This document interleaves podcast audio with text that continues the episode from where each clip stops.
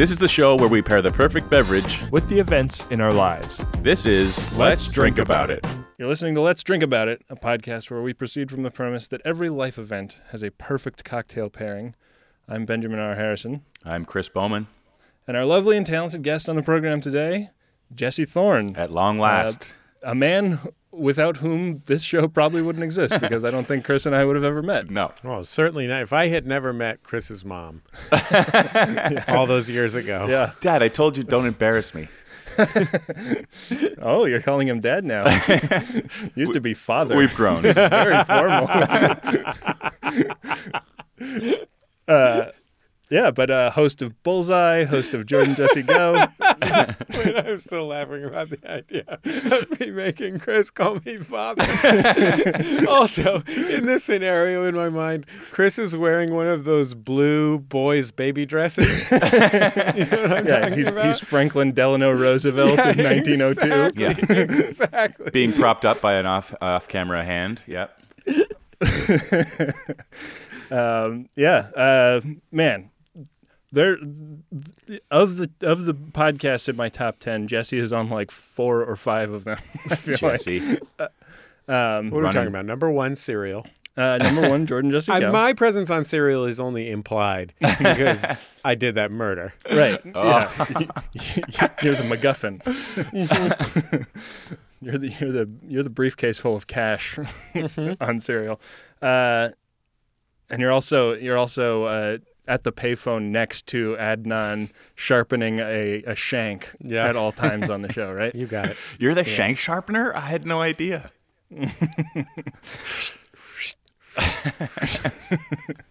um, yeah. So, um, you know, kind of unintentionally, we've had like a huge number of Maximum Fun hosts on uh, the show lately. We've had, uh, at at this point, we've had Jordan Morris, uh, Guy Branum, and Dan McCoy in pretty rapid succession. That's a solid set. Yeah, the the Guy Branum one we set up before he was a host on Maximum Fun, so unintentional. but uh, Well, as long as his show doesn't get a plug, I'm happy. uh, man, that guy's show is great. You know, Stuart Stuart Wellington from the Flophouse is opening his own bar. I know. What? I sort of I I don't get the sense that he's like much of a cocktail guy though, being that he's always uh, busting into a brew like 48 times per episode of Yeah. that show. Yeah. Uh, but yeah, and, and I think Dan made, made some comment about how it's always a cheap brew too, Yeah. um, Like which I'm, I'm.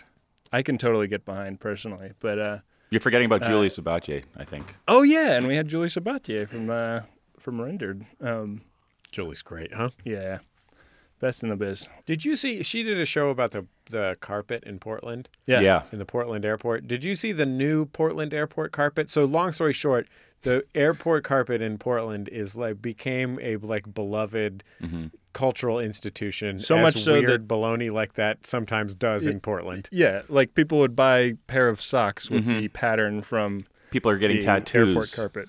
And they replaced it, which I can understand because it was 25 year old carpet Yeah, it was it was real ratty. and Minging, it was a and it's a hideously ugly pattern. right. Like it only could it could only be appreciated ironically. But what's amazing is they re- they replaced a pattern from and we're already I'm already taking this whole show way off. but they replaced the like the it's the most 1991 looking pattern. They just replaced it with one that looks like it's from 1994. Yeah. like it's I was gonna say ninety three. yeah, like it is. Just imagine like the launch logos of the Colorado Rockies and Florida Marlins. Yeah. like that's roughly the kind of aesthetic we're talking about. yeah, yeah, like like Pantone released the hot colors of the mid '90s list, and they like closed their eyes and threw darts at it until they had four things to put in a pattern. It's like they looked at the old carpet and they're like, what should we get rid of and what should we keep? Well, we're definitely keeping the aqua ground. yeah. But I mean, it would it wouldn't be Yeah. Portland if they kind of turned their nose up at uh, the '90s, right? Isn't that what it I'm looks like, yeah, it looks like it could be the carpet at an o- opening ceremony store. Yeah, I think I think as a Californian, Jesse, you're just you're just jealous of Portland's abundant water. Yeah, that's true. Fair They point. have, they have those fountains constantly bubbling away. They can probably eat all the almonds they want. and Nobody makes them feel bad for it. No, there's no almond shaming going. On. Yeah. Uh, almond shaming is the is the primary rhetorical mode in California at the moment. Uh, I engaged in some almond shaming of a totally different kind recently because one of the producers on my film comes from Florida and he refers to them as almonds. Oh, wow. what? And uh, Did you turn away? You just walk away from him immediately? yeah, and he said, "Well, what do you what do you call the ones that go in a pie? The nut that goes in a pie?" And I said, "Pecans." And he said, "I call them pecans." And I was like, "Well, I'll defer to you on pecans, but they're called almonds." Yeah. Almonds. Get out Yeah. of here. It's not called the Almond Brothers. is that is that? yeah, that's a good that's a great point. It's a really good no, point. it's uh, yeah. Well, it's a neighborhood of a good point. It's good. For, it's like what Dana Gould used to say about our Prairie Home Companion. It's not comedy, but it's comedy adjacent. yeah, yeah, right, exactly. Just down the block.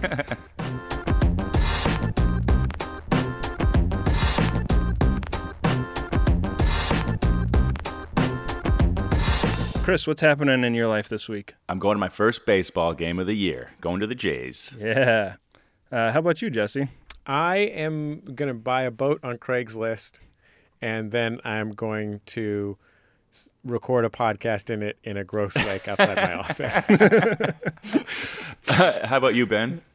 Uh, I am dealing with some major heavy-duty separation anxiety right now. Mm. I want to know more.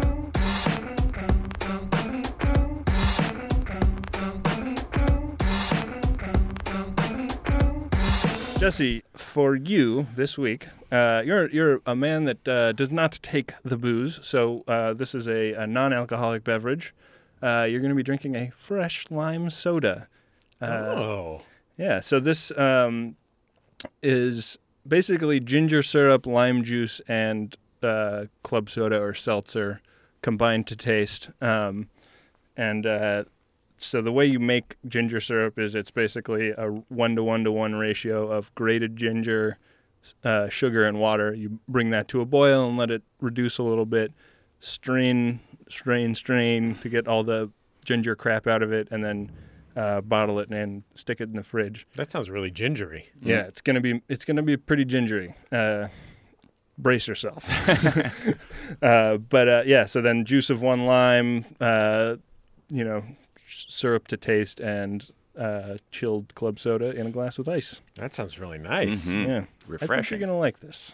Um, yeah, so that's a fresh lime soda.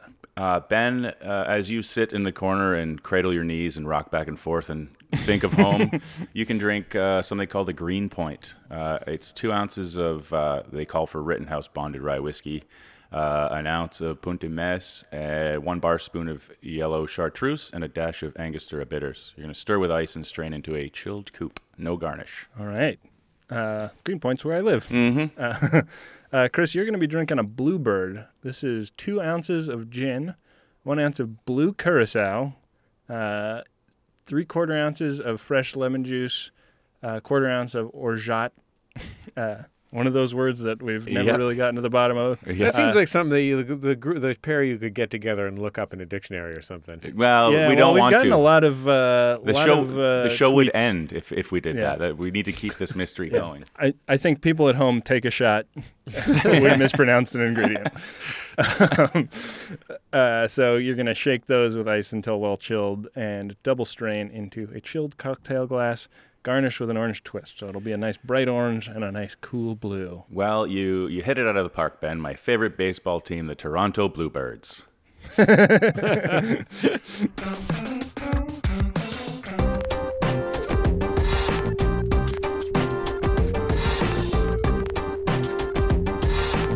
Cheers, gentlemen. Cheers. Tink, tink. I always hope that the mic picks that up, but it rarely does. Let's do it right next to the mic. Come on, let's do this. All right. Which mic Bottom are of the we- glass. Bottom of the glass. Oh, that's a good Oh. sound. we could we could record some foley in here. Yeah. Yeah, rip some farts into the mic. Is that You know, for all the times you need to- recording is? Mostly. I thought it was like stamping shoes on a board. No, if you want like really authentic, like trudging through the snow, Uh huh. you just eat a bowl of beans. Yeah. Okay. Fart into a microphone. It's a very sophisticated podcast you're running. Yeah, it's a classy cocktail podcast. Well, this is uh, definitely tastes blue and Yeah? ginny. Yeah, it tastes like gin and blue. I think I may have selected that for you partially because I just bought myself some blue curacao and Mm-hmm. have been really excited about it, but I haven't actually like deployed it into any beverages yet. What's in blue curacao? it's just it's just uh Just Tri- regular curacao, but they turned it but blue. they put some blue food coloring in it. the it. entire Blue nation Beetles. of curacao. I read a uh, I read a how to make your own blue curacao at home and it was literally just buy some triple sec and put some blue food coloring in it. uh, well, I, am. I'm willing to bet that you got some uh, uh, variation, like some good variation of uh, of blue curacao. I was limited to. I don't one. think that there's Uh, such a thing, Chris. yeah. Well, I mean, you know, if there, you know, you'd find it if there was some sort of like higher end blue curacao. But I, all I, all I know is that like right now I'm staring at 700 and what is now maybe uh, 25 milliliters of um, blue curacao. That's probably going to outlast me. I'm going to move this bottle uh, w- with me till the day I die, and then I'm going to pass it on to whomever's left Well, the around nice me. thing about that, Chris, is that there's as many milliliters as there are games left in the uh, regular season, right? Sure, ab- it's perfect. It's absolutely Little perfect. baseball joke.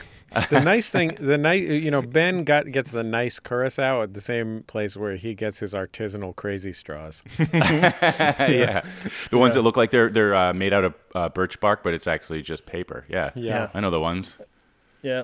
Um, well, tell us about baseball. You're you're headed there right after this, right? So baseball, it was invented in America. Um, yeah, no, I'm I'm uh, going there uh, for seven o'clock. Um, yeah, this year I think uh, it was a direct result of. Uh, I decided this year to get more into baseball as a direct result of. Uh, I mean, it's been years Your animosity toward it. Canada, or Yeah, I mean, get me out of here, please, somebody. Um, and uh, take my last- country, please.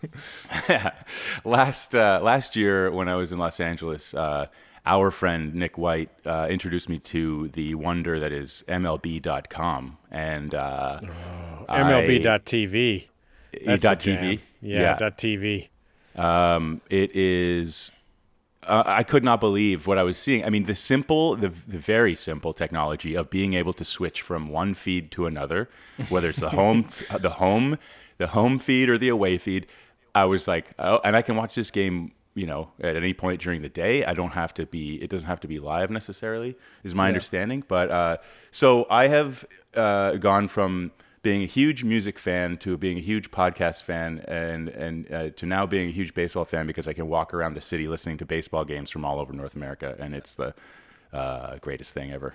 I like that you're getting progressively more basic. Like your next thing, your next Yep, thing is you're going to be like, I am a huge pumpkin spice latte fan. this is it. Like I'm going back to my roots of, of of being a teenager. I am now Yeah. going back to sports. I I Well, the blue abandoned drink sports. goes with it then. it, for it sure. totally. Yep, it's like a blue freezy. It tastes like a blue freezy. Exactly. do the, uh, Chris, do the, the the the Blue Jays still play at the Sky Dome, right? Yeah, they do, but they've now been. Uh, it's now called the. Uh, uh, it's the whoever the company that bought it, Rogers Center. It's like a communications company up here, the biggest one up here. Have you ever Uh, have you ever been in the hotel at the Sky Dome? I have. I've never stayed there, but I've been in the like watched part of a game from a room. Yeah, That's just because you were hanging out with Roberto Alomar. yeah. It was post retirement. We were just talking about the uh, the new crop of players, and uh, he wasn't very. He was spitting everywhere. Oh, so apparently, so Roberto Alomar decided to to move back into the Sky Dome after he retired. I like that. It was just before he left. It was after his, his retirement party. He went and played for the Indians or whoever it was that he played for. I can't remember who he signed with after the. He was with the Mets for a while, wasn't he? And then Uh, he, who he's like, "Man, I miss Toronto and I miss living in the Sky Dome." And and I really got to catch up with very my out buddy of my Chris. league, gentlemen. Yeah, no, uh, Ben, I'm out of my league. Don't worry. I'm, I don't know good. what the fuck I'm talking about. Um, Paul- but Jesse, Paul I mean, you're a big baseball fan, yes? Yeah, I'm a I'm a big baseball fan. Although I have to say I don't follow baseball as closely as I did in my heyday of follow. Basically, what happened is I was like an obsessive baseball fan as a kid, and then I went to arts high school, and no one I knew liked sports, and then I went to UC Santa Cruz, and almost no one I knew liked sports. And the sports that they did like uh, featured frisbees Yeah. and hacky sacks mostly. yeah, uh, and gravity bongs. um, and then and then I moved, and then I did, never had cable as a grown up, so I could never watch games, especially after I moved out of my hometown. Uh, You know, I'm from San Francisco. I moved to Los Angeles, and I like wasn't going to watch Dodgers games. You know what I mean? Ooh. Don't you Uh, kind of you live like more or less in the shadow of Dodger Stadium now. I do, yeah. I have to be careful how I dress.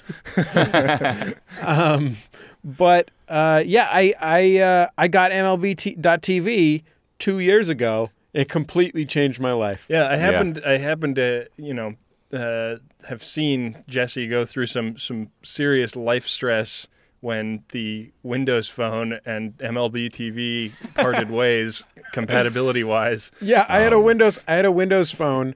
I got a Windows Phone 8 specifically because there was an MLB.TV app for Windows Phone 8 and there wasn't for Windows Phone 7.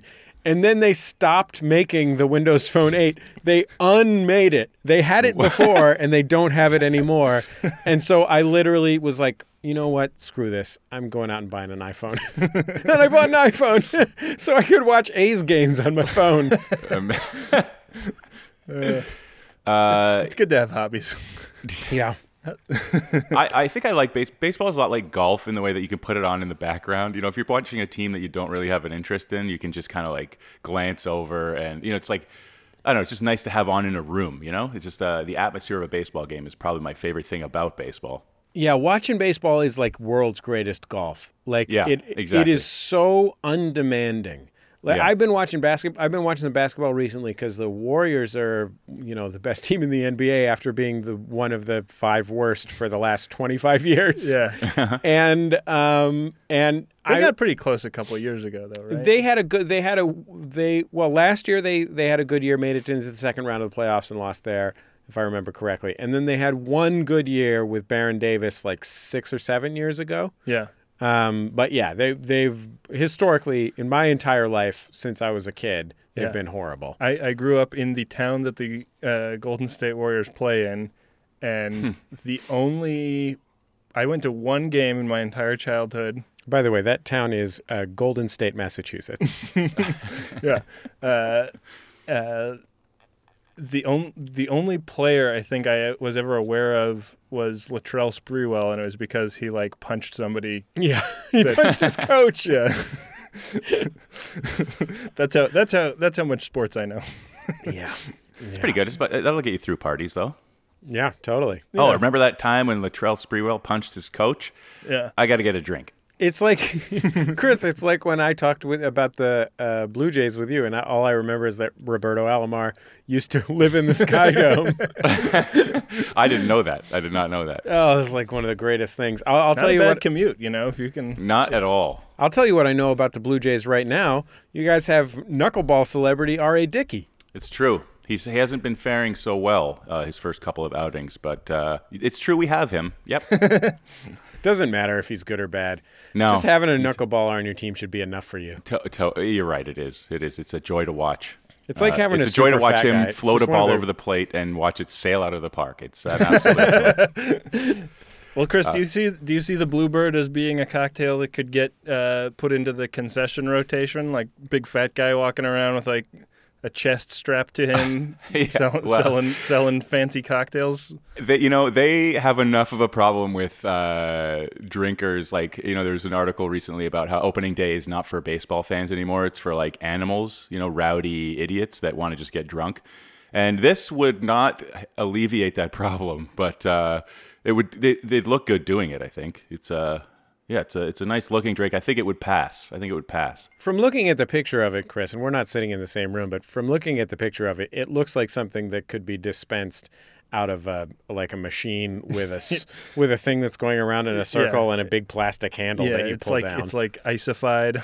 yeah, it basically looks like a, a like a melted icy. it looks like something that they would uh, serve on a cruise. It's also like a cruise drink in most of the ingredients, except for the base spirit being gin. How do you feel about that? Uh, I feel great about it. Uh, I mean, it's it it takes the Yeah. uh, the tropicalness out of what should be what looks like a tropical drink. But uh, uh, yeah, no, it's great. I mean, the gin is the first thing I can taste, followed by the followed by the curacao, and I or or jit or jat. Take a shot, everybody. Uh, is one of my favorite things. Does that take I just two I shots love or? Yep, two shots uh, if you want. Um, but it, you, I can't really taste it. I mean, I'm not exactly Right sure what that's doing here. But um, uh, yeah, no, it's it's it's a lovely drink. It's uh, th- very syrupy though. I mean, you can. It's again Yeah. one of those things. It's like don't drink lemonade or milk or one of these drinks if you're going to do a podcast because uh, you know you're going to be doing a lot of that. You know, I think I think that uh, former baseball star Andruw Jones is from Curacao. Oh yeah. Yeah, if I'm not mistaken. Uh, is he from the blue side or the orange side? Cool Curacao humor. yeah. Uh, those two, those two Uh. halves of the islands are barely speaking these days. There's a guy on the. Uh, there's a guy who's a coach on the Giants. Giants third base coach Hensley Meulens. And, Everybody knows that, Jesse. right. So Hens, Hensley Bam Bam Meulens is from. Jeez Louise, where is he from? He is from. He's from one of those islands uh, that you that like is a place where like An East Indie. Yeah, like a place where uh, he's Curaçaoan. He's from Curacao. So Hensley Meulens is from Curacao. Is he from the orange side or the blue side? oh, Ooh. Uh, so he speaks. He's a he's a he's the third base coach, um, and used to be a he used to be a prospect for the Yankees. Played for a few teams in his career. Played in Japan and stuff. But he speaks English, Spanish, Dutch, Japanese, and What? Papiamento. Whoa. What? Isn't that crazy? That is very crazy. Wow. That is, I mean, there's some people that just have that knack. Like, you know, those people that you like put a instrument in front of that they've never seen, and 30 minutes later they're making a cool song out of it. I think he grew up playing third base on like spice trading ships. Yeah. I That's bet what's he's, going on there. I bet he's cursing in all of those languages uh, uh, right now in this season. Yeah. Not doing so hot. Well, Well, Well- to change the subject, Jesse, Yes. I was very concerned both that you would get, uh, you would get motion or seasick on this boat. So I, there's a lot of ginger in your drink, which is a uh, seasickness abatement ingredient, and also obviously scurvy is always a nautical concern. Oh, no doubt about it. I've lost several teeth to scurvy. Yeah, so you've got lots of you got lots of lime in there to, to, to deal with that. How how how is your drink? Did I mix it good for you? This is a really lovely, refreshing drink. It's a little less sweet than I thought it might be. Uh, we could we could bump the syrup if you want. No, I think it's great. I think it's nice. It's it's like uh it's like a sparkling lemonade, but then you get a little kick of that ginger in the back. A little spicy note. Yeah, it's nice. Um, man, I'm I'm a fan of all those flavors, and uh, yeah. So t- like, so you're gonna go like, are you just buying like a dinghy on Craigslist? It, turns out Have you been like doing because you're you're like one of the internet's great looker at of used shit on the internet. Oh, I really am. No, that is like all I believe in. Yeah. Yeah. I, I love that more than anything. In fact, my wife and I were, my wife was just making fun of me last night because I was talking about how great our ice cream scoop is.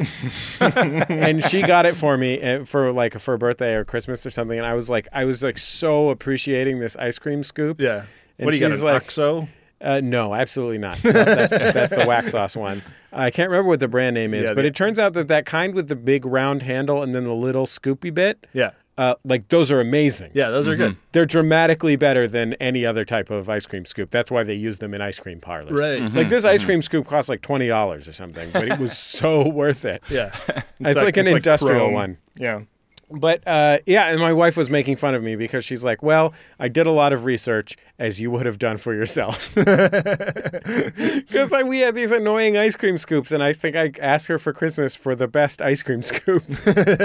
she totally figured out and totally delivered. Yeah. But yeah, I, I did not think ahead of time when we promised. Basically, what happened, we had a pledge drive, and on my show, Jordan Jesse Go, we promised that if we hit our pledge goal, we would buy a boat on Craigslist, Yeah. and take it to this lake that's outside of our office, which is in a very urban park. And and how did you do on that pledge goal? Uh, we destroyified it. Destroy, did. it, annihilated it. yeah, we it. completely dominated it. Um, and I don't think I knew how expensive boats were.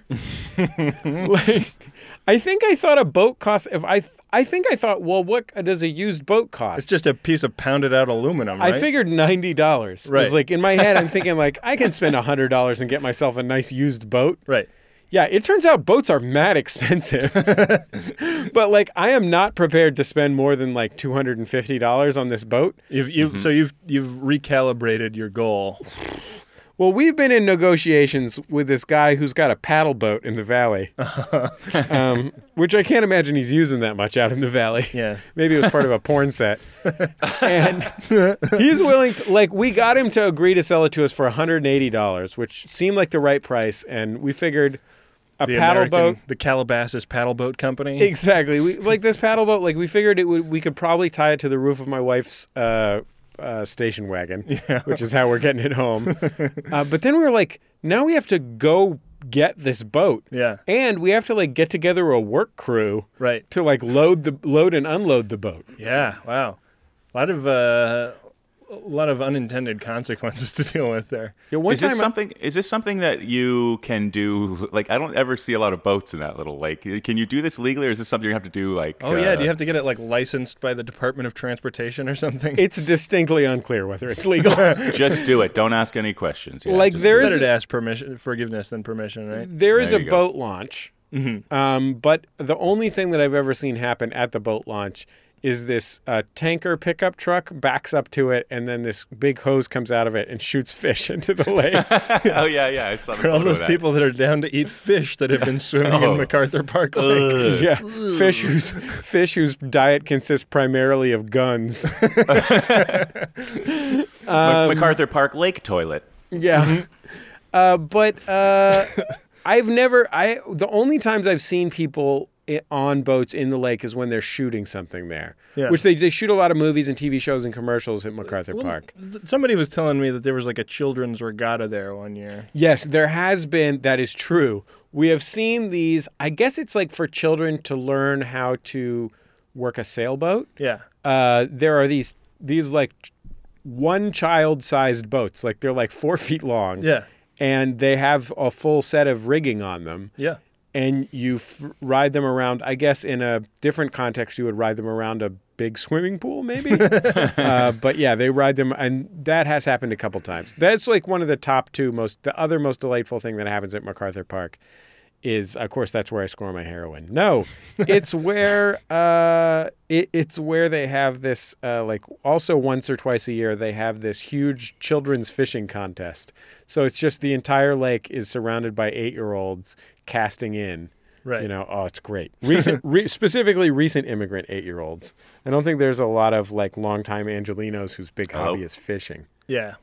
Um, I live uh, very close to a pier that goes into the East River in uh, my beloved home home city of Greenpoint, and uh, there's there's like a fishing store like three blocks from my house, and and it it like you know it's a very urban place, and I was always like, oh, weird that there would be a fishing store, but there's like people that fish for their dinner.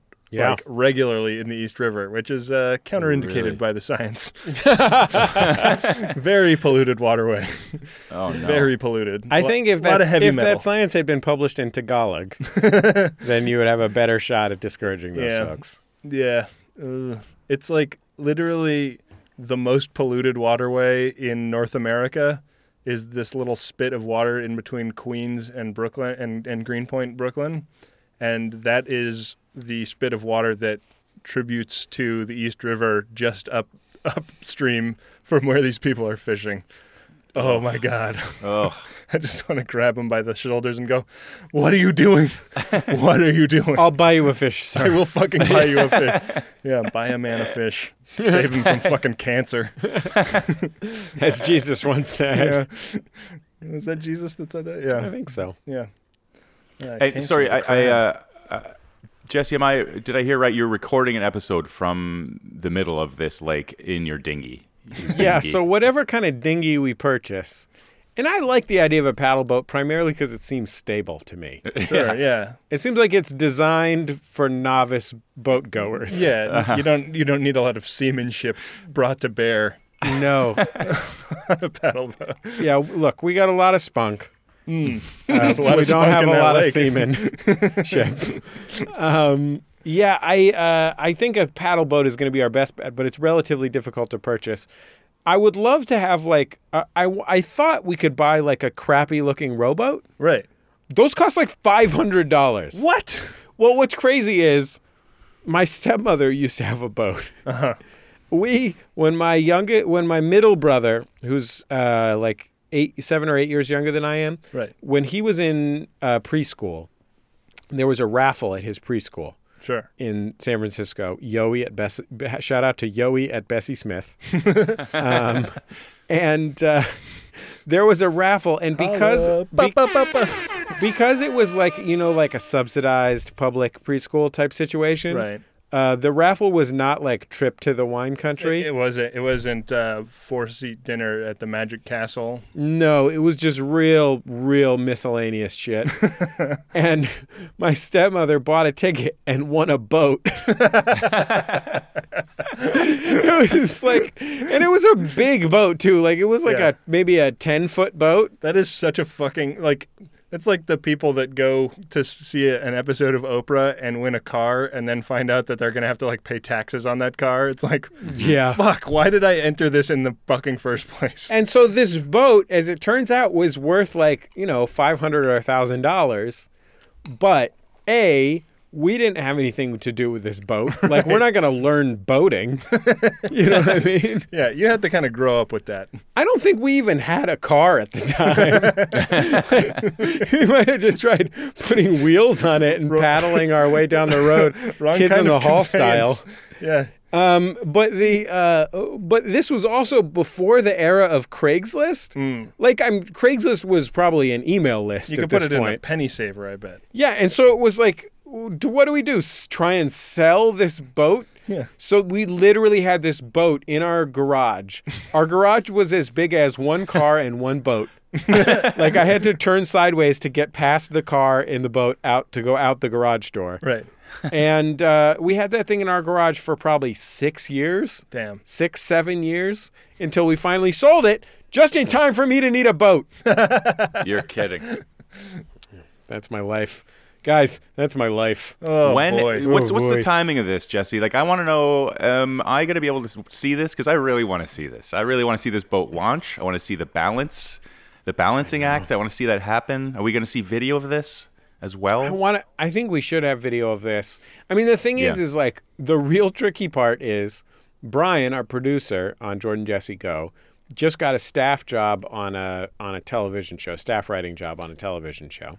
Yeah. Mm-hmm. Also, the star of Brian and Lindsay will totally eat that. He is as directed by Brian, as directed by uh, uh, Benjamin R. Harrison. Of of this very podcast. Um, This is yeah, which is right why here. I'm why I'm in town. I came in to to work on Brian and Lindsay and uh, picked up a sweet podcast guest along the way in one Mr. Jesse Thorn. I have two small children, and Jordan also is a staff writer on a television show. So we need to find a time that we can a go get this boat all together because I think it's going to take three of us to lift it on top of my wife's car. Sure. Jordan used to have a roof rack on his Scion XB, but it got stolen. what? You know I, those, I remember those that roof roof, rack. thieves. Yeah. It just Oh my it was just it was part of Jordan's elaborate scheme to uh, trick people into thinking he was sporty. um, but like, yeah, I don't know when. I don't. I mean, this thing that we negotiated for, we realized at the end of negotiating for it, when are we going to go to Tarzana or whatever, Right. and pick up a boat, put it on top of our car, and drive? And then once we have it on top of the car, what do we do then? Yeah. Like, do we just keep it in my front yard until we need it? like, what? And so there's going to have to be like someday when we all just like buckle down, and it's going to have to be sometime in the next few weeks. Yeah. We just buckle down on a Saturday. We go, we hire a day laborer. Yeah. You need it to be a Saturday in case you get locked up and need to, you know, post bail on Sunday Yeah. so that you don't miss any work. What I like about the paddle boat too is it has four seats. It was a four seat paddle Oh, boat, that's good. and so Brian could come with us. Yeah. Would you have a guest on this episode? Well, that's what we were thinking. I mean, if we're on the paddle boat, if we got Brian there, we might as well have a guest. Yeah. perfect. The only problem is we would probably have to like swing a microphone back and forth because I don't think we're bringing a whole mixing board out Oh, there. Yeah. not, not not bringing a field mixer with multiple inputs. No, I mean maybe two two inputs. I think we could manage two inputs. Yeah. Well, you got to get one of those uh, one of those zooms. Mm. Maybe you should take the opportunity to find out what's at the bottom of uh, MacArthur Park Lake. Well, I'm already familiar with the bottom of MacArthur Park Lake on account of last year's pledge drive stunt. Was I went swimming in it? Oh, I Live to tell the tale. Yeah. That Just is. Uh, were you wearing a wetsuit? Like, were you protected? Because that's no, but I fucking plugged disgusting. every orifice. Well, we won't elaborate on that too Yeah. much. Ben, why don't you tell us a little bit about uh, this separation anxiety that you're experiencing? Well, as people uh, who listen to the program regularly know, I recently came into possession An engagement. of a doggy. Um, and uh, yeah, I've been like, I work from home, and so I spend a lot of time with my doggy. And he's a pup, so he needs a lot of attention. Like, he needs to go out like frequently throughout the day. And uh, Rachel is uh, an attorney who has like a real job and lots of responsibilities. So, you know, she works pretty long hours, and uh, and I'm in LA right now, so we've had to like figure out how to cope with the dog, like being not with me all day, and hmm I fucking was not prepared for how crazy this was going to make me. Like I have turned into like the most hovery, like histrionic, overly protective parent guy. like like we hired like a dog walker and I was like it's got to be two times a day. It's got to be like once between 10 and 11 and another time between 2 and 3 so that there's not too much time in between walks and in between interactions with people and other dogs and like I'm like fucking micromanaging the shit out of the dog walkers and, and Look, like, I, you guys both own dogs. I have never, but I can tell you, Ben, you just sound like a responsible pet owner. And I mean, I, I've- mean, I feel that way, but I also feel like you know, like I, I just, I just don't think I was, I like, I myself was prepared for, like, like I can leave town, I can leave, you know, leave town and and know that Rachel is going to be fine, but I'm like flipping my shit thinking about my dog being alone all day. Mhm. Like they took him out in the rain the other day, and they ca- came home, and like it didn't sound like they got him perfectly dry before he went back in his crate, and I was fucking losing it. I was like, I was like in the coffee bean and tea leaf, just like fully melting down, thinking about my poor little puppy, wet. Uh, well, I mean, you know how dogs hate being wet. do you? I guess you don't have a sense of what your dog is like when no one's around, so there's no real way of knowing, like if he's crying the whole time, right? I don't think he is, because you know, like I do have meetings during the day where I'll have to like leave and go into Manhattan for a couple hours or whatever, and you when I don't come, you don't hear him crying in Manhattan. No, I mean when I when I come back, like I, you know, if if he was making a lot of noise while I was standing in the hallway, you know, I would feel different about it. But he can, I think he can handle himself while he's alone. It's just that like, I think that the the thing that really surprised me about it was that I never, like, you know, I was pretty, you know, like I was excited to get a dog, but I wasn't like, oh, good, we're having a baby and I get to play house and I get to pretend I'm a parent. And I like have fully like flipped that switch. Yeah, you just geared up. yeah. junk, junk. Yeah, man. I uh, my dog while we were shooting Brian and Lindsay will totally eat that this weekend. Uh, one of my dogs pooped in the shower. Oh, So There that's you go. cool. that was on Sunday. Yeah, that Hey, was don't we all, Saturday. That Jesse? Don't we all Oh. from time to time? Yeah, you know, th- there's rules against it at my gym, but I think they're just like, you know, they just have to say that. Sure. when you gotta go, you gotta That's go. a CYA rule, you know. Uh, the Uh, joke there is that I would be a member of a gym. Uh, there, I mean, I've mentioned it uh, in like a recent episode uh, about the dog upstairs. There's actually two dogs upstairs, and they're both Basset Hounds. One is completely chill, does not ma- he doesn't care what's going on. The other, uh, the second the owner closes the door to leave the house, it Howls. starts howling, and and uh, and she leaves the door or a window open rather, and you know, we live fairly close to like the next house over. It's just like a, the width of a driveway, and so it, it echoes between the houses, and it sounds like it's coming from the front, the back, and the side of the house all at the same time. So it feels a little like hell. Hound and I just surround sound. I had that problem for a little while with my apartment in Koreatown, but it was not a basset hound. It was a quinceanera da- dance class.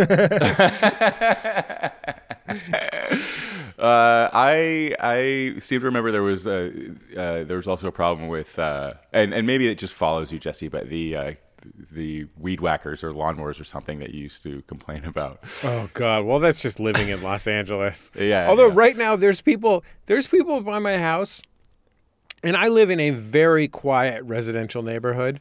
Yeah. There's people. There's someone in the kind of like. There's no houses on the other side of the street from your house. Like, yeah, that's true. There's just the side of a mountain. yeah, Um, the, but someone in the sort of valley that I live on yeah.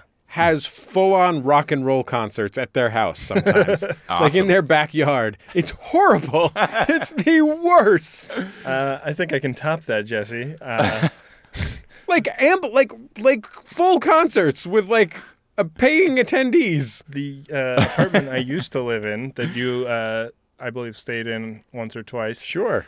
Uh, For example, that one time when we went to Europe, but I forgot my passport. yeah, oh I had to spend the night. yeah. Uh, so that house, the upstairs neighbor would frequently throw salsa concerts and would set up the drum kit like over my bedroom. Oh, So it would be like 4 a.m. and I'd be like bleary eyed knocking on the door, and this guy would come out with like like crazy coke fingers going, just like like what do you want? We're like this is normal. We're having a party. It's Saturday night. What the fuck is your problem? Can I can I make the sound of you knocking on the door of the salsa party? Mm-hmm.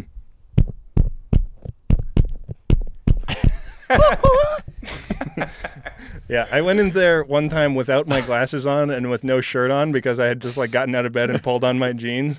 And I went in and I like took the drumsticks away from the drummer and like f- flipped the switch on the microphone on the lady singing. And I was like, I was like, who's in charge? Like this fucking shit has to get shut down. And they had a bouncer who came in and was like, "You're too drunk, man. You've got to leave." he like started dragging me toward the door. I was like, "I'm not drunk. I live here. I'm fucking trying to sleep, you asshole." yeah. So Bouncers, house bouncers. yeah, it, it was a fucking house bouncers. It was a type of situation, man. House Fat bouncer Joe sounds like a really to you. good. House bouncer sounds like a really good premise for a shitty sitcom. Oh yeah. Oh, Jesse just polished off his beverage. Mm-hmm. No scurvy, no motion sickness for you. Lots of refreshment all the way down. Hang on to those teeth. Oh yeah, yeah. They're locked in. The ones he still has. My teeth are blue. Yeah.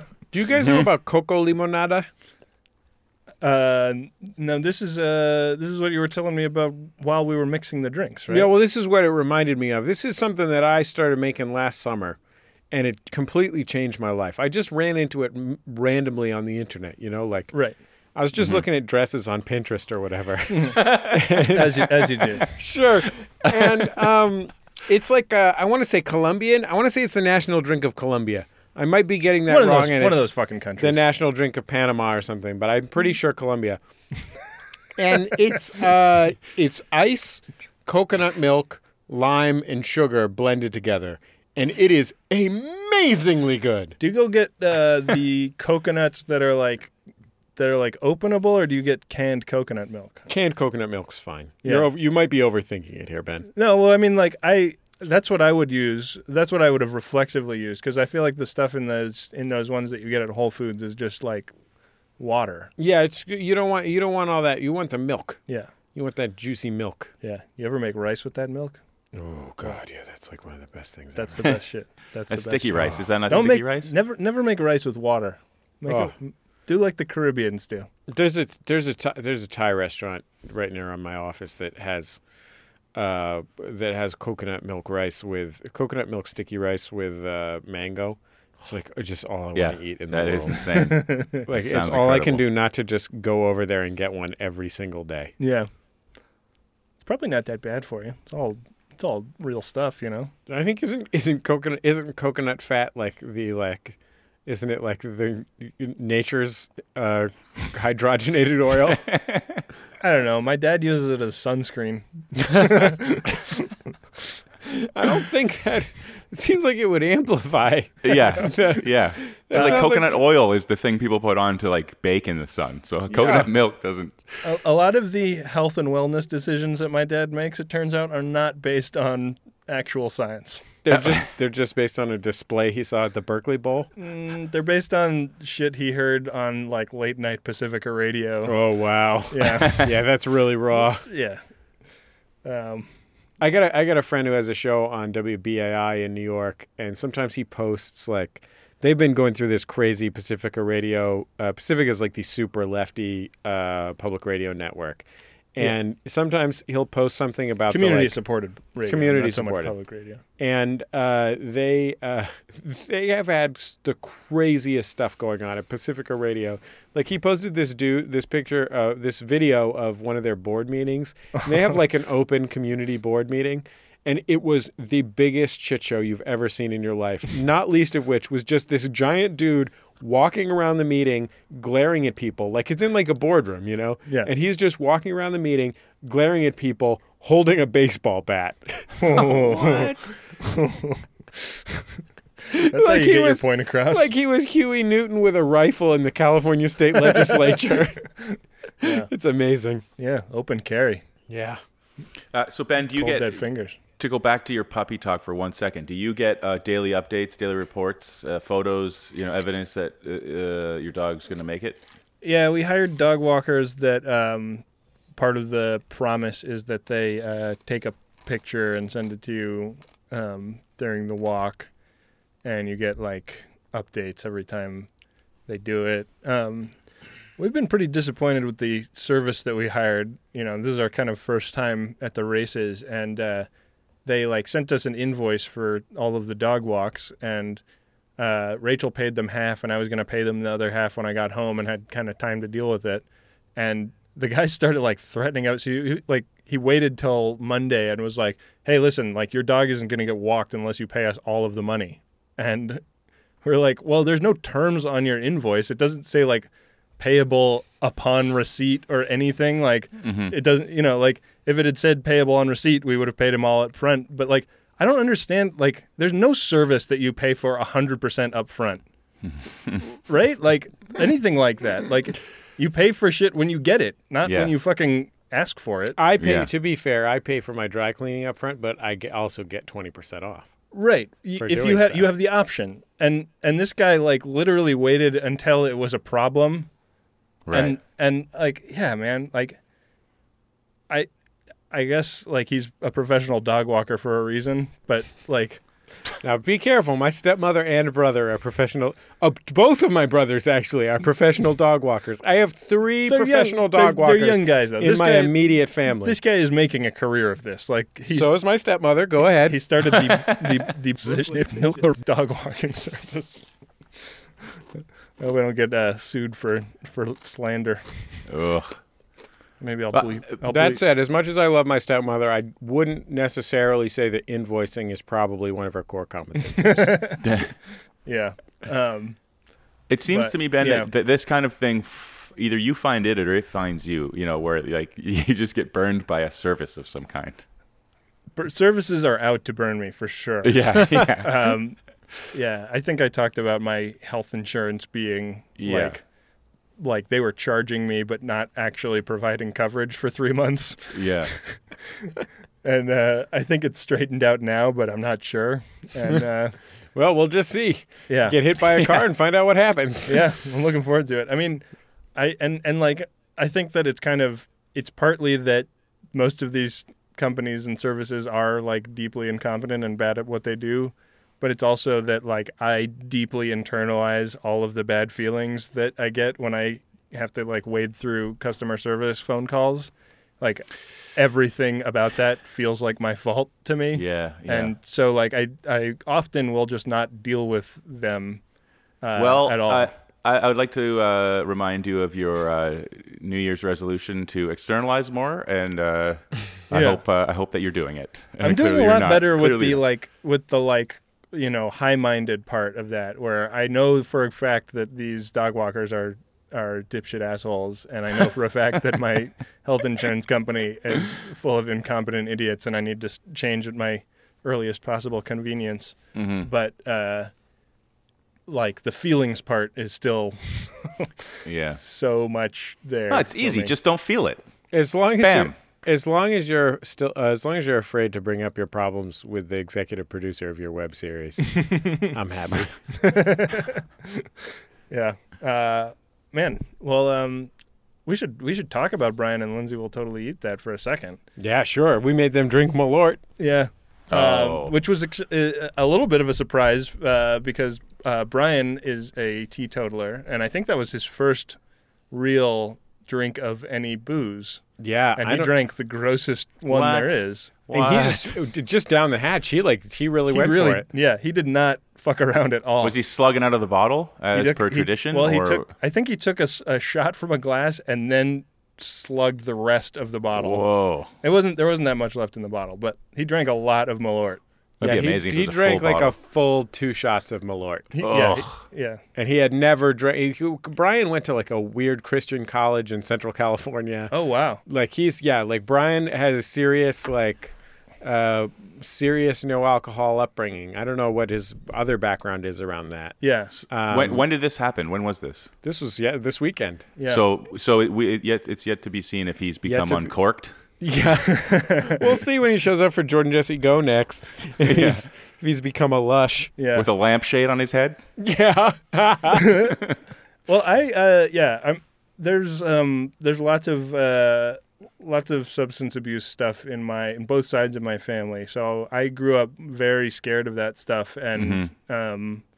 now I, you're a I, f- fully functioning alcoholic it is not a big deal for you I'm a noted I'm a noted cocktail enthusiast. Well, yeah, I mean, like I was very scared to try anything for a long time, and then when uh, we started this show, it's been it's always been like it's always felt very strange to me to because like a lot of the guests that we have uh, wanted to have on are comics, and I think comics are either generally full blown alcoholics or in recovery. yeah there's there's there are few jobs that uh, so effortlessly combine uh, free time and access to free liquor yeah. Yeah. like at least bartenders have to work the whole time you know what i mean there's not like a part of a bartender's day like his work day where he just has to sit at the bar and do something anything Right. yeah. Yeah. So so like you know there have been lots of comics that we've had opportunities to have on the program that uh like either we didn't invite or the invitation was uh was politely declined with the I'm not consuming alcohol anymore. And uh you know, I think that uh, like we hesitated to even ask Jesse on because like you know he's he's a good friend of both of ours, but uh, you know a noted uh, teetotaler, and I didn't want to uh, cause offense. Well you know i once i i once had dinner with uh, the great ira glass um and Uh, oh, you dropped something. yeah, and Ira is I obviously. I mean, obviously, Ira is like one of my heroes, right?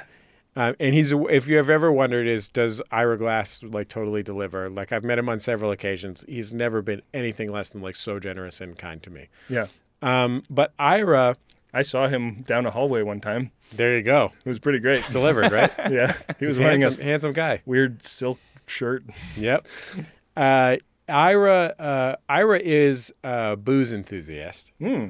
but he did not start drinking. He and John Hodgman and uh, uh, what's the woman from MSNBC called? Uh, Maddow? Yeah, Rachel Maddow. They're like they're like uh, booze buddies. Really? Yeah, No way. they're like all really into liquor, and that is a table that I would pay ten thousand dollars to sit. at. yeah, and um, but Ira didn't start drinking until his thirties. wow. Yeah, and so he's sort of. I've always wondered, like, maybe I should be like Ira and just start drinking now. Yeah. Well, I mean, I think you you like cooking, and I feel like one of the things that really appeals to me about cocktails is that it's a little bit more effort than you would want to take on your own behalf if you're if you're just doing it to get drunk. Yeah. And it also is a little bit like cooking in that you start with some ingredients and it takes like one minute and then you have something like pretty impressive. unless you get unless you get really good. I mean, my my worry is like uh, I have this friend, Doctor Cocktail, Yeah. and uh, he's he's was a, sometimes the bartender at Max FunCon, our big thing. You guys probably met him at Max FunCon, and Yeah. like Doctor Cocktail, he's so knows so much about cocktails and is so good at it. that I think he just always has a cocktail. you know what I mean? Yeah. Like he is the most complicated form of drunk that you could ever be. He, Like- that that first year that I met him at Max FunCon, he was walking around post party with a bottle of Japanese, like some sort of Japanese alcohol that I to this day I don't know what it was, but it was like super precious to him. But he was sharing it with everyone. Like we all got to take little sips. It was, you know, it's one of those things that you try and then like your the top of your skull just completely leaves your your head. It just blew the fucking head off of me, and I, and he's walking around just sipping it, you know, like it was no big deal. Yeah, he he was something else. That guy. Oh, pretty good. Go Dr. Cocktail. Yeah, Go. it's def- anyway. It's definitely something I've discussed with my wife, who likes a nice cocktail from time to time. Sure. she likes a hot toddy in the evening. Oh yeah. That's a nice that's a nice sipper. Um, but uh, yeah, I wonder. Like I said to her, you know, like Teresa, should I start drinking? Like I kind of don't feel like I would become an Well, now that you're a father, now. you know. Yeah, like, and uh, and Teresa was like, eh, you could, but you probably shouldn't. Like, it- I right, thought it, yeah. I thought it was because of the migraine thing, but it's is it is it is it just because you I- didn't have a taste for it, or No, I honestly don't know whether it's. I mean, it certainly is a migraine trigger for a lot of people. My and my mom, my mom uh, was an enthusiastic uh, drinker and drug user in her youth, and uh, and I think she quit because it was a migraine trigger for her. Oh wow. Um, but uh, no, it's just because uh, it's just because my my uh, my basically my father and stepmother met in AA. Okay. So like Yeah. I went to a lot of AA meetings as a kid. I see. All right, all right. Yeah. I can relate. Can you? You can, Ben. Yeah, yeah. I uh, a lot of my childhood memories are uh, AA centered. No shit. it's a really weird thing to do as a kid. it's so weird, and it's so weird when you know, like, there is like an AA person that comes over to your house. Yeah. Like- yeah, my dad's sponsor Curtis came over sometimes. Like it gets so real so fast. Yeah, Like, whoa, I gotta get out of here, guys. yeah, Jeez, Curtis. Yeah. Something. Wait, something who grown-up died is and why is that the first thing that you said when you walked in the door? Oh no! My dad would never. My dad would never say this to me, but I'm sure he's fucking crushed that I started a cocktail podcast. Well, my Oh. my uh, my dad's my dad's uh, AA friends were also his vet friends. Like my dad was a my dad was is a vet and was a veterans peace activist for much of his career. yeah, And um, so all of his buddies are the craziest vets, Right. and they're all either in recovery or total alcoholics. I mean, at this Oh, point, they're most of the alcoholic ones are dead, honestly right. but um because my dad's like 70ish but uh yeah like just either full-blown alcoholics or they're recovery buddies but they're all crazy Yeah. like in, in a really specific amazing way Right. And so like yeah so i associate in my head like alcohol is associated with crazy vets and like my dad my dad got clean like before i can remember so like i have no like i have no like traumas surrounding like horrible things happening when someone in my house was drunk or something like that Samesies. Samesies. but it's still like it's still like this thing that is very omnipresent in my family life Totally. Yeah. It's like there's not like a lot of uh like it not coming up all the time. Oh no! yeah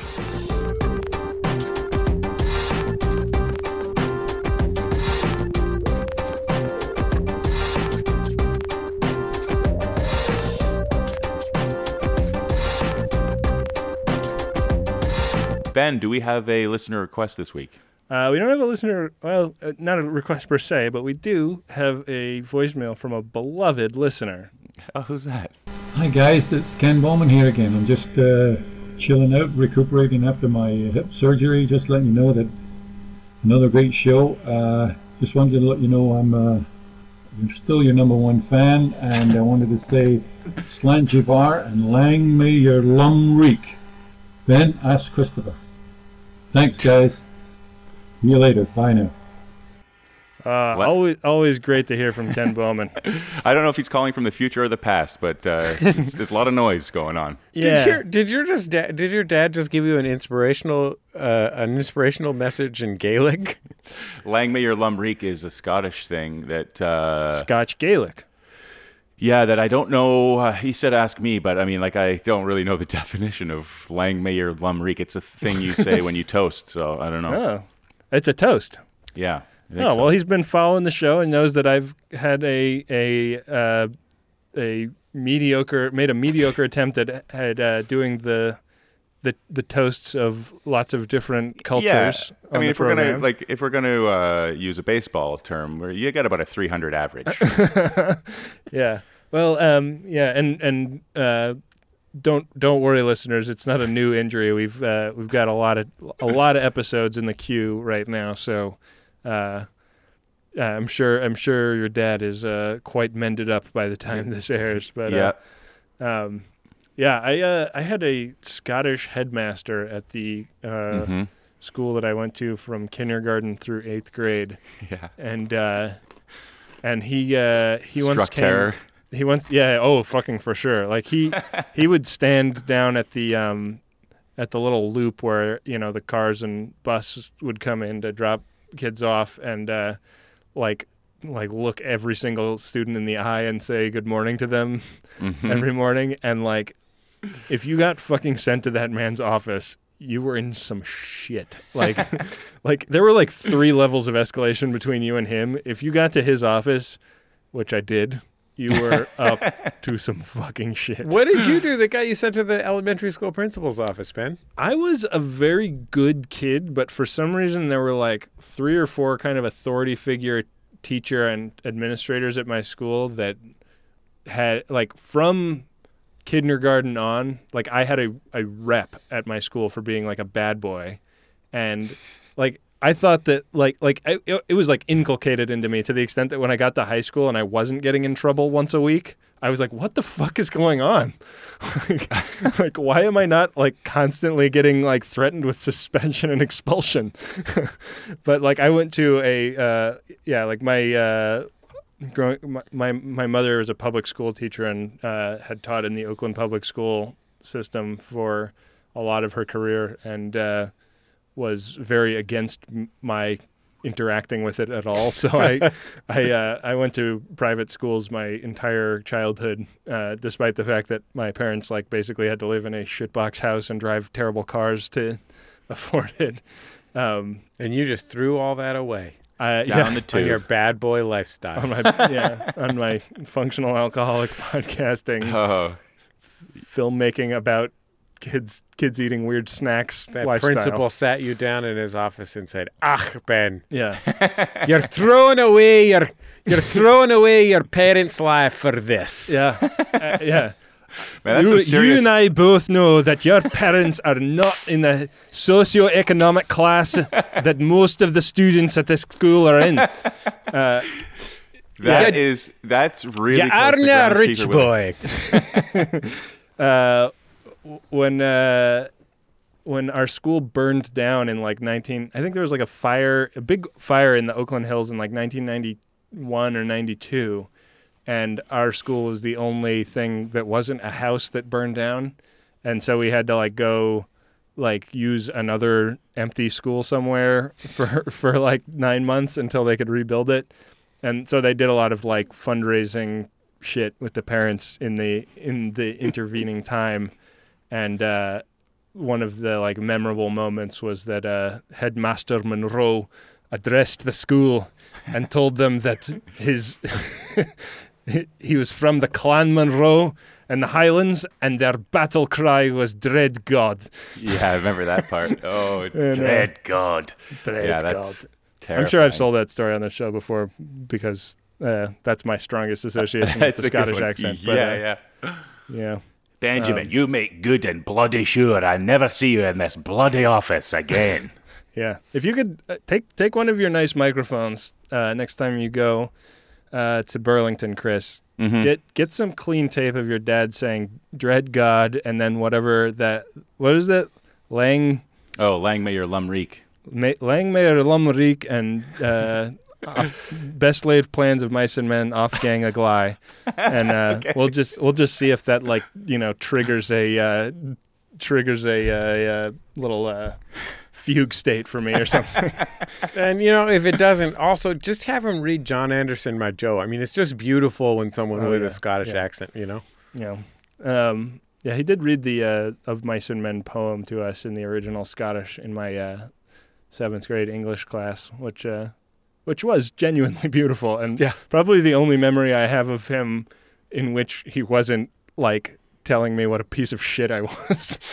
Oh, uh, Well, Well, I Ben, mean, you're not a He piece of shit. He turned shit. out to be right. yeah, no kidding. Um, conflicting yeah, if, reports there.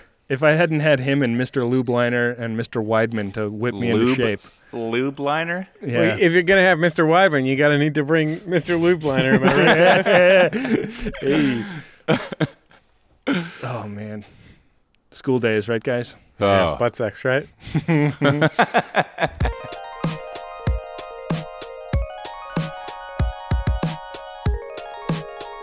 Jesse, thank you so much for being on the program. How can people find you on Twitter?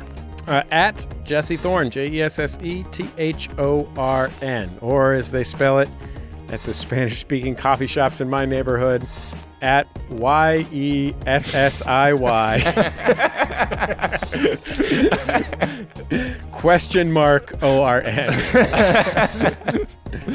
Uh, yeah, Jesse's uh, Jesse's Twitter is really funny and fun to follow. Uh, for if for no other reason than to brighten your day. But if you're not up on Bullseye and Jesse, Jordan Jesse Go and Judge John Hodgman and all of the uh, joy that Jesse brings into the world, uh, you're you're really sleeping on a heater, and I highly recommend you go rectify that. I cut my teeth uh, in the world of podcasts uh, and the work of Jesse Thorn. So, uh, Jesse, thank you, thank, you, my Jesse. friend. Yeah, thank Jesse for for putting Chris and I together. If you like this show, because it wouldn't happen wouldn't have happened without him. Well, I am Yep. ex- I am happy to be friends with you guys. You guys are two of Yeah. my favorite friends in the world. Oh, well, that's uh, that's very kind of you to say. Um, you can follow Chris on Twitter at Chris B Chicken. Wait, did I say you guys are two of my favorite friends in the world? Uh, I think so. I was thinking of some other guys. Oh, Sorry.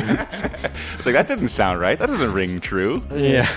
Uh, you can follow Ben at Benjamin R A H R.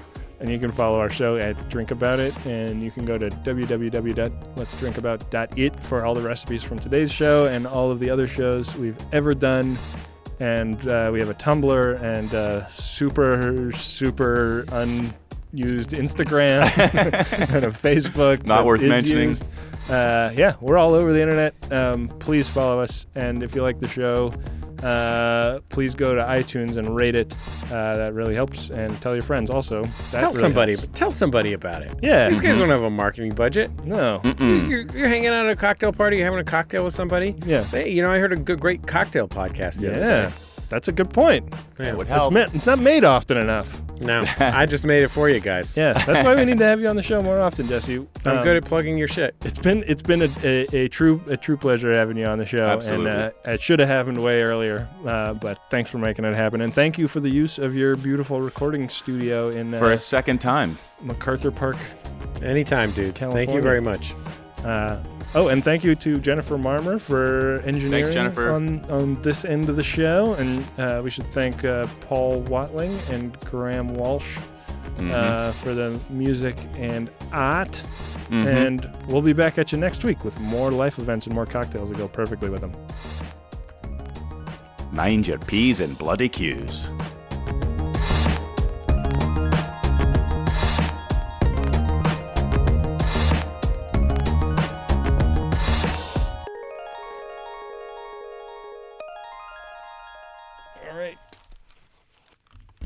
Done and done. It's quick, right? Wait, do now we actually make them? Yeah. Oh, cool.